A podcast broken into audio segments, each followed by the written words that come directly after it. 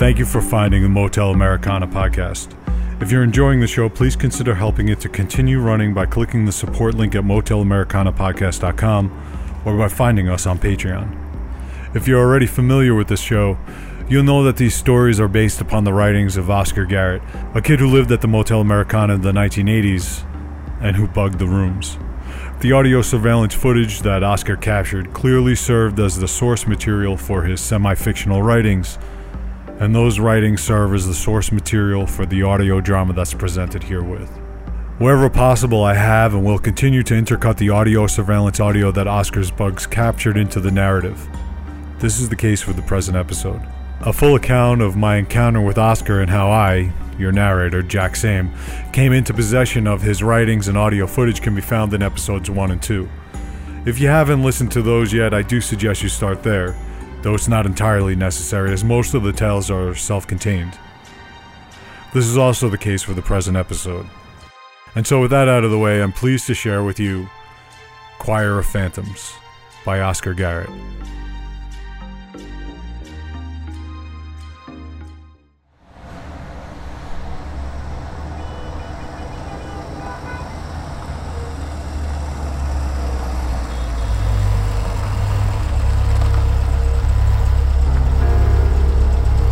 It occurred to Lindsay that the motel standing before her represented her last resort, she found the pun already caught up in her web of thoughts.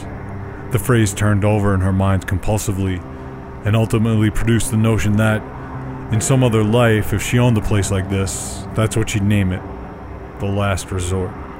In a half hearted attempt at smar madman inflection, she said aloud to no one an all inclusive vacation land for addicts, lowlives, and sex trade entrepreneurs. Between trembling fingers, she burned the new cigarette on an old one and considered popping another Valium, her third, but checked herself. She needed to be as clear as possible for whatever this was, whatever was about to happen. She stepped from the car, swinging a Dooney and Bourke over her shoulder. She smoothed her skirt over her narrow thighs and walked with wholly feigned sense of purpose to 63, where, as if to confirm her misgivings, the door opened before she even knocked. A man stood holding it open for her, but she didn't budge. You could have been looking out the window. The man just stared at her. It's not that impressive, okay? Spiro, right? Yes. The trick. I'm not a sucker. Am I supposed to be impressed? It's impressed? not a trick. I heard your car pull up. I opened the door. That's all. This isn't what, what you think it is, Lindsay. Miss Gruber? There's no need to be on your guard. In fact, it will hurt your chances. She pulled on the cigarette, looked away from him, the highway stream of cars. People know where I am right now. A lot of people. You still want to live. Excuse me? You'll need that if there's any chance to resolve your condition. This isn't my last resort. Every waking moment is a last resort. He stepped back into the room, long stringy strides that displaced no air, leaving the door open. Left her standing in her tan heels with tiny pellets of rain bouncing off the shoulder pads of her suit jacket, letting her decide for herself. She resented this, what she'd been reduced to, contemplating whether or not to enter a motel room she'd ordinarily never even glance at. It felt unreal. Bed bugs, stained sheets. She heard blue light laughter and false applause coming from the rooms. What might pass as a party behind a door at the far end of the chain of them. People would be fornicating in ways she couldn't even imagine behind some of those doors. Getting high, as they say. God knows what else. Did she trust this man? She'd arrived at the Motel Americana by some complex and wholly dubious word of mouth gossip network. Her secretary had told her he was the best psychic medium she had ever seen. For whatever that was worth, the woman was an idiot, and Lindsay thought all psychics were charlatans anyway. Lindsay replayed the brief interaction with the man at the door but couldn't find anything resembling a basis from which to form an opinion there either. She checked off the tangible. He was skinny, empty, dark, Mediterranean maybe. His voice was even, calm. Was he depressed? Did he seem familiar somehow? What else? Even behind the lenses of his thick glasses, she could see flaring red spots emblazoned in the white surrounding each black dotted eye. She tried to think of the term, the condition. She couldn't. She was in worse condition than she thought. She dithered and wove together strings of disjointed, irrational logic that culminated inevitably in the deciding factor, which was fear. It was always fear. The fear had finally and irrevocably crowded out her anger at her state of being afraid. The balance had tipped out of her control. It's not fair, she thought. I've driven too far to turn back now. Two bridges and a sea of traffic from Long Island. You are a respected woman, she told herself. A professional. You can't go on like this anymore. As soon as you pulled into the lot, you felt it coming, building, about to erupt. An episode. A goddamn episode. Which is when she noticed it against every effort not to see it. The shadows moved at their edges, quivering, lifting up and away from their surfaces in a plot to form new shapes. The cracked folds in the stucco on the wall right in front of her quaked, the surface threatening to open in on itself in order to release upon her, God can only guess. She felt a weight press on her chest. She grabbed the rail for support, but it burned her hands and she released it. Something pushed outward from inside her skin, bubbles like exaggerated hives raised on the backside of her hands and arms. She dropped the cigarette onto the concrete and hurried into the room, rubbing at her skin, urging the inflammations to quell. Inside, Spiro sat hunched over the desk facing the wall. Cans of beer strewn in haphazard gestures framed this man. God help her, yes. Her last resort. If this is going to work, I'm going to be able to help you. You'll have to trust me. Even if this may seem lunatic. Trust in lunatics. It may not seem so lunatic what you say about your condition is true. In any case. Now I will tell you what this is and who I am and how I can help you. That is, not the way in which you'll be helped, but how it can be done. This is important, the knowing. Otherwise, your mind will be overwhelmed, condition or no, and that can have irreparable effects for us both. Subconjunctival hemorrhages. He didn't turn to answer. Burst blood vessels.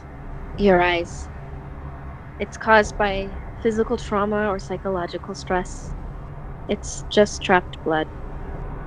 Not attractive, but not very dangerous. I worked in an optometry office part time during undergrad. The man ignored her. He rubbed at the apex of his nose, unseating the glasses momentarily in the process. Thinking helps. I'm no longer funneling myself into an opiate vortex, not squeezing myself into pinpricks I open in my arm in order to deal with the side effects of shifting. And a junkie to boot. You think you know agony, I know. But you don't. Uh, The blood in my eyes is the least of my worries. I don't need eyes to see what it is you are asking me to see and resolve for you. I've been plagued by migraines and nausea, swollen limbs and joints, loose teeth, burns I felt in places I couldn't place. Real pain. Physical pain so unrelenting. I pray for death. Beg God to let me die just to make it stop. These are not fear illusions. Spiro glanced up at her in the mirror. Sorry, I don't mean to diminish your condition. Stop calling it that. You don't know what it's like. He turned to her and stood. He lifted his shirt, and in the sick motel lamplight revealed to her a confusion of angry scars, scorched entanglements of Navajo red and bitter orange.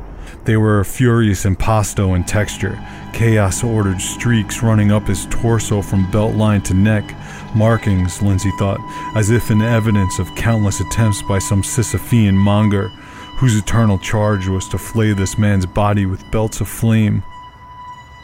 Lindsay's lips parted in a near gasp at the sight of the destruction woven into his flesh. Her delicate eyebrows lowered in horrified incredulity, and she sat in the chair beside the small table, looking away. The ones that can't be seen, they're worse. Scars in places I used to sleep. I was a young man when all this began, just starting college. My whole life before me. Here. Though she was no longer looking at him, he pointed to a small slice of white pink on the lower right rib cage, a tiny sandbar in an ocean of fire. First one. It has sentimental significance, you might say. Spiro retook his position at the desk and turned away, glanced at her in the mirror. It is okay. Better now. I am nearly fully synchronized, and this makes the palliative oblivion no longer a necessity. Even I'm not completely there yet, here yet, the very act of restraining from the needle helps. I can take solace in the sobriety that comes from the act itself, the effort to resist. He drained the last of one beer, caved it in on itself with a hollow tin man gasp, and snapped another open with a sharp crack hiss. He sneered. Yes, the alcohol. I spend most of my time with Jim Beam, in fact, but when I work, it's Senor Modelo, my Mexican uncle. It's not heroin. Rest assured, I am conscious of this moment here. I am aware of you, of this time and this place. The simple agreed upon laws of cause and effect, gravity, the forward thrust of time happening here in this room. Look, I don't know what you're talking about. I just came here because someone told me you could help. I, I have episodes. And the beer, I am human. At least I still reserve the right to believe so. Because the sinking hurts too, in a different way. Even if it is a lesser terror than the shifts that were randomly forced upon me, because canceled out possibility. Maybe you understand this in some small way. Possibilities that are lost. What sinking? Why do you keep talking about sinking? It is what you've come to me for before I resisted, and I was forced against my will through the fields anyway. Burns, reminders of that time in my life. Now, my life now. What I'm doing, it means. Spiro cast adrift. He seemed lost in thought for a long time. The concession of free will, the abandonment of the naive illusion I've harbored ever since I've had the faculty of thought in which to harbor other thoughts, the illusion that I could choose my own path. I have been robbed of this most fundamental of American promises correction, the American delusion. Lindsay saw that there was no hope, no way that this sad man suffering some psychological sickness could help her. Please. I think I should go. Wait, please. Listen, just hear me out. I've come to terms with the man I've become. I've relinquished my right to the man I may have been, the man I may have wanted to be. I am many men, one and, and not one. What he was trying to tell her was that he had learned to bridge the gap between alternate lives, synchronizing the near infinite realities of human life. Synchronization was the only thing that stopped the shifting, the thrusting from one universe to the next against his will. But Lindsay did not understand this. Even as her uncertainty took greater hold, she felt the room pressing in, an episode coming. The wood of the chair beneath her twisted of its own volition. The air around her made sounds like pressure releasing or building. She clung to composure the way a drunk keeps a foot on the floor after falling on a bed. Spiro continued. I'm working on this too, that one day I might find fortification and the concession, the sacrifice I made to become what I am to to help people like you. But this is not easy. I, I can find solace in my sobriety, a source of pride. You can justify something you can congratulate yourself for, but finding fortification in the act of sacrifice, for that you have to first let go of the resentment. And that is more than can be expected of any man. Lindsay's breath grew short. Why? Why are you telling me this? There's a point that applies. You can trick yourself into believing that sacrificing your free will was made an act of enlightenment instead of one of animal survival. But this, believing you actually possess a will of your own, is at best just a vanity. A flower to put in your hair that begins wilting the instant you pluck it from the ground. In the end, it's another delusion, and ultimately, I I have reduced myself to pure neutrality, which is what I've always been destined for, and which is the quality that makes me most useful to you. I've lost you. I've lost myself. He turned to her and saw with surprise that it was happening to her right then and there, and for a brief instant it brought him a perverse sense of joy, that twin misery sensation. But that broke quickly as Lindsay's torment was thrust upon her. She recoiled now from darting flashes of light. Quicksilver streaks cut into the space around her, aeriform organisms taking shapes like bat wings right in front of her. An intensity flushed hot in Spiro's face. There are no ghosts. Look at me, Lynn. Look, look here. She tried to find him through the slashes of light, but the deviled wings had gathered and now fused into a shimmering essence of human form, a nebulous construct of body, a dark, gaping mouth, and a light blurred face. Tears came to Lindsay's eyes, and Spiro felt her panic viscerally. It is strong here in this place, especially. Isn't? She stood quickly and motioned toward the door. Spiro took her by the arm, half stopping her, half holding her up from falling. She looked into his face through a swirling aurora, tried to hear him through thunderous concussions of atmosphere. Spiro yelled as if she were at a great distance from him. There are no ghosts! There's me! And there's you! That's it!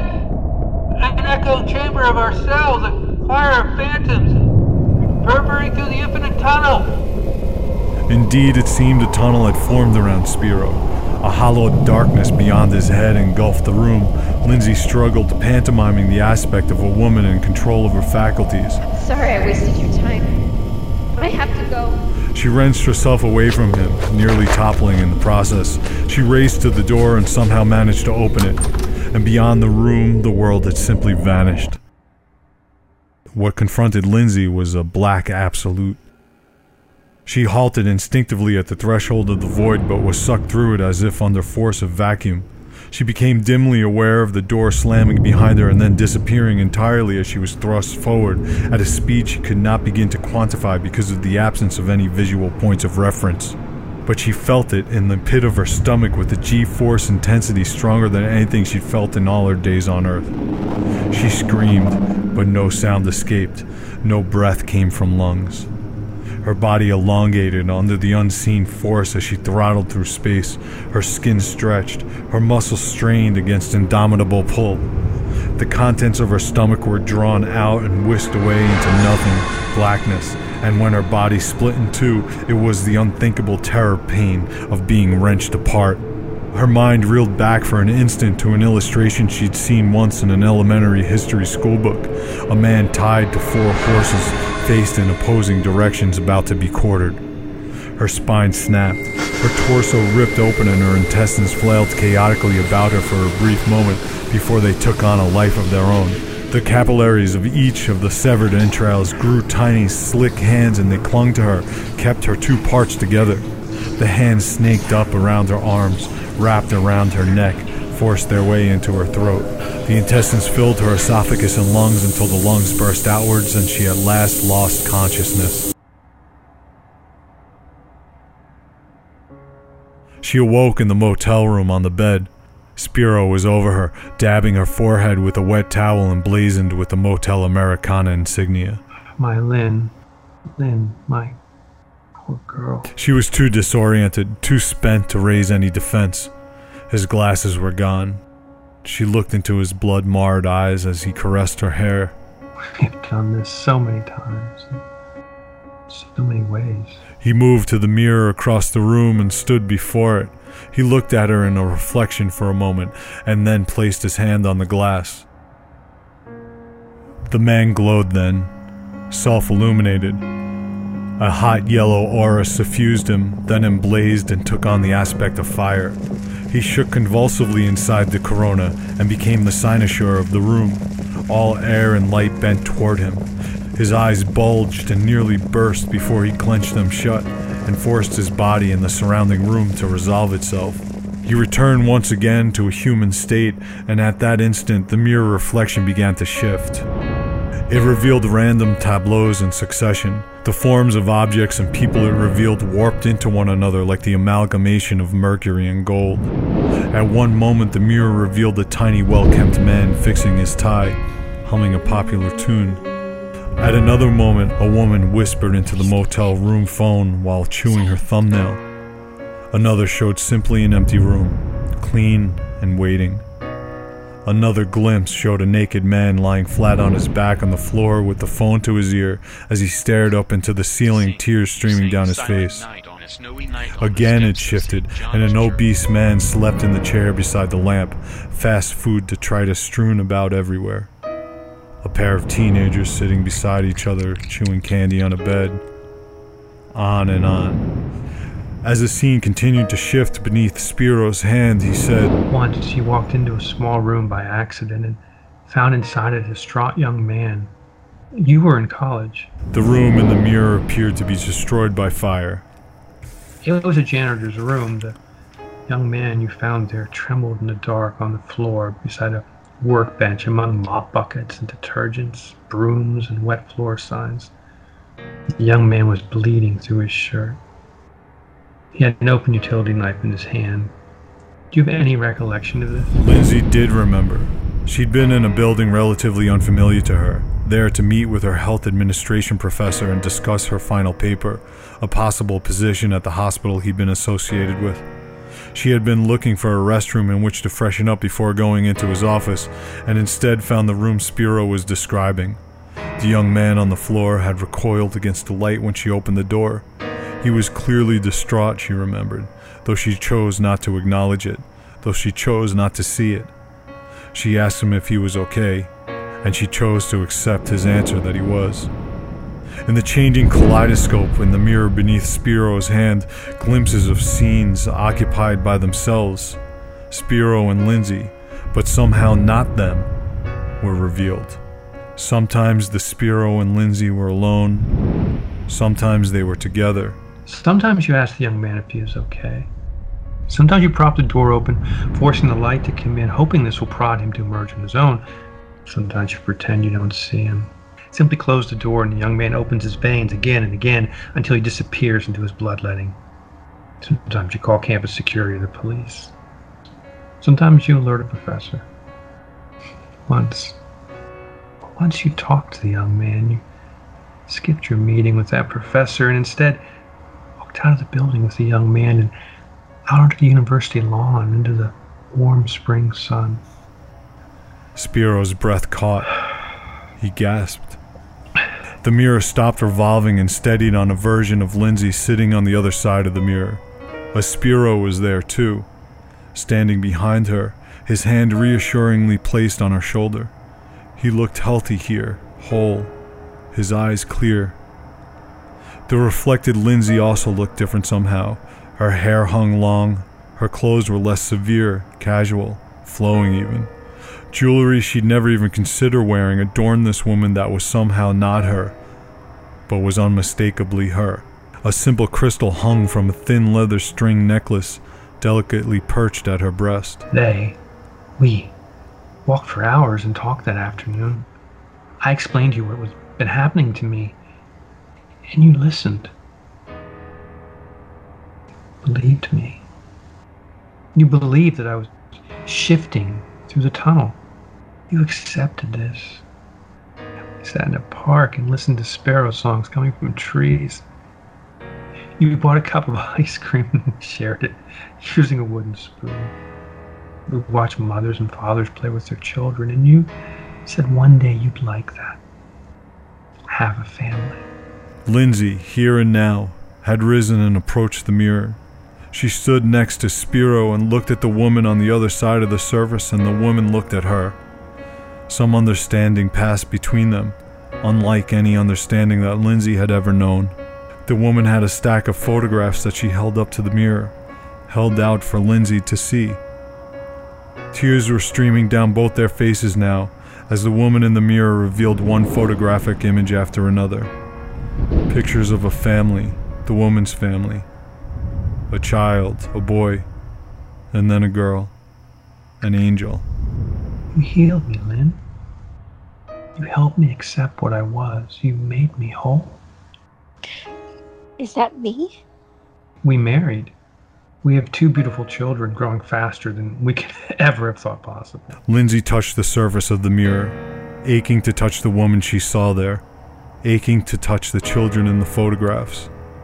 Lindsay said to the woman, I've been so alone. The woman in the mirror wiped tears from her eyes. But at night, I know you have regrets. You wonder. You think about what might have been. Wonder who you might have been if you'd closed the door that day. If you might have become a successful woman. If you might have done an internship for an optometrist. If one day you might become a CEO of a hospital with a secretary. A respected woman. I'm so sorry. And Lindsay turned to Spiro. She folded into him as if she knew him intimately, as if she had known him all her life. He took his hand from the surface of the mirror and in return to reflect only them, what they were there and then, subject to the common agreed upon laws of time and space.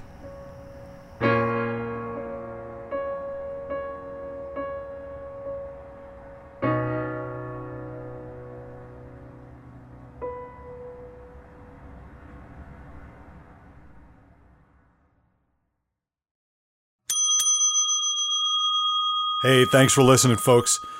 If you're enjoying listening to this podcast half as much as I'm enjoying making it, then please consider supporting it by going to motelamericanapodcast.com and clicking support, or by searching for Motel Americana Podcast on Patreon.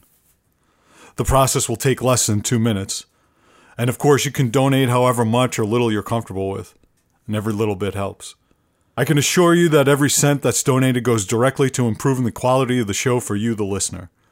It will help get the resources needed to improve the audio quality, expands the show's infrastructure and reach, as well as allow me to integrate Oscar's original audio surveillance recordings into the stories here. All said and done, it'll ensure that this podcast keeps running, and it'll make for a better audio experience for you, the listener, which is really what this is all about. So please, again, click the support button at motelamericanapodcast.com or search for the show on Patreon. Thanks for listening and for spending some time with me in the vast wilds of the Motel Americana.